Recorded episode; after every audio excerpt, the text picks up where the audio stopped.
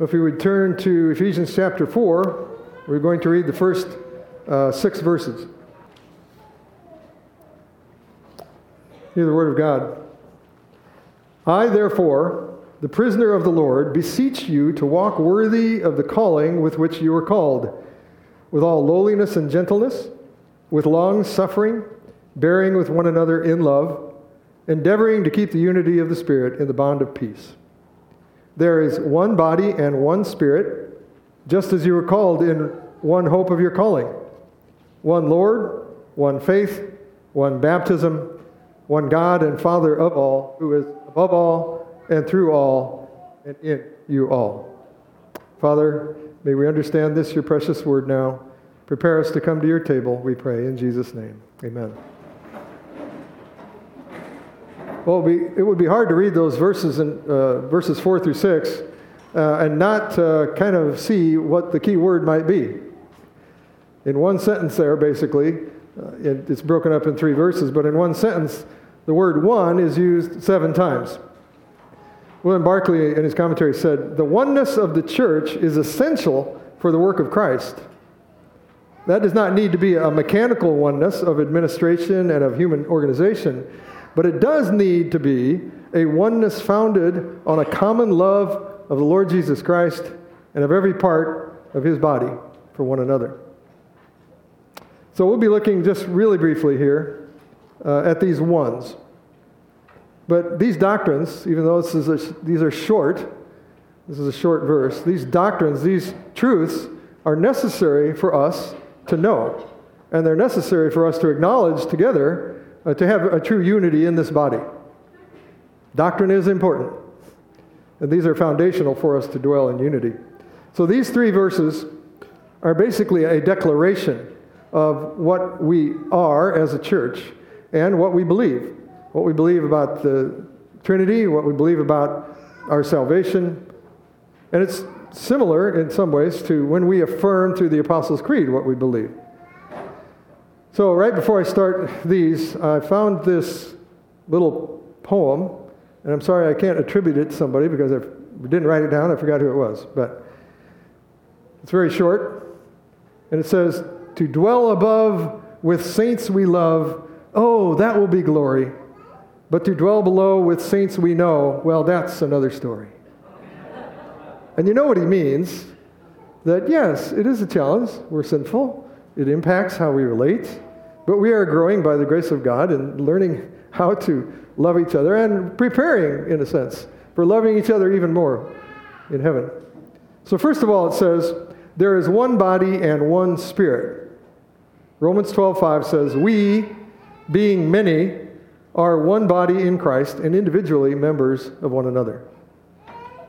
1 Corinthians 12 says, For by one Spirit we were all baptized into one body whether Jews or Greeks, whether slaves or free, and have all been made to drink of one Spirit. Every member of this body who has been regenerated by the power of the Holy Spirit is indwelled by the same Spirit, the Spirit of the Lord, the Spirit of grace. And He is the one who He makes us one in Christ. And the Holy Spirit helps us to walk in unity, which is impossible to do outside of His power. We cannot do that without Him. Our Lord Jesus said in John chapter 14, I will pray the Father, and he will give you another helper, the Holy Spirit, that he may abide with you forever, the Spirit of truth, whom the world cannot receive because it neither sees him nor knows him. But you know him, for he dwells with you and will be in you. Well, secondly, we are called in one hope. We have one hope of our calling. In uh, this chapter, chapter 4, the first verse says that we are called to walk in a manner worthy of our calling as his children, as his servants, as fellow members of the body of Christ. And this calling must be lived out in, in hope. We should be always walking in hope in the one Lord that we serve. Now, we all have one hope in our eternal life.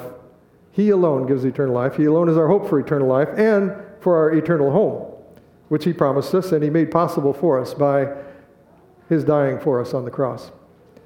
So we hope in Christ and we hope for heaven.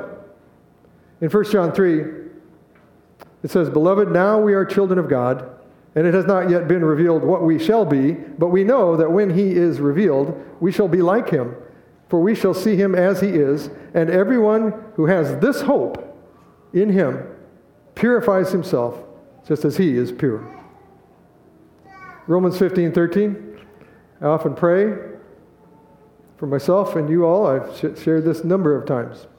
And may the God of hope fill you with all joy and peace in believing that you may abound in hope by the power of the Holy Spirit. We are meant to abound in it. I just have a little bit. We're to abound in hope in the Holy Spirit. We're called to one hope in the Lord Jesus Christ, and by the power of the Spirit, we can abound in hope. Well, third, we have one Lord. We serve one Lord and Master, Jesus Christ. We cannot serve God and mammon. We cannot serve two masters. Matthew 6 says, No one can serve, the Lord said, no one can serve two masters, for either he will hate the one and love the other, or else he will be loyal to the one and despise the other. You cannot serve God and mammon. So we are united by our love of the Lord Jesus. We are united by our loyalty to him, our commitment to him, to our only Lord, our Lord and Savior, Jesus Christ. And then, fourth, we have one faith. We are united by one faith. We are saved, we are justified by faith alone, in Christ alone. There is only one good news, there's one gospel. In Jude chapter 3, Jude wrote, Beloved, while I was very diligent to write to you concerning our common salvation, I found it necessary to write to you, exhorting you to contend earnestly for the faith which was once for all delivered to the saints. We are called to contend for that faith that, we, that unites us. And it, may we contend, brothers and sisters, together for our one faith, which is found in his living word.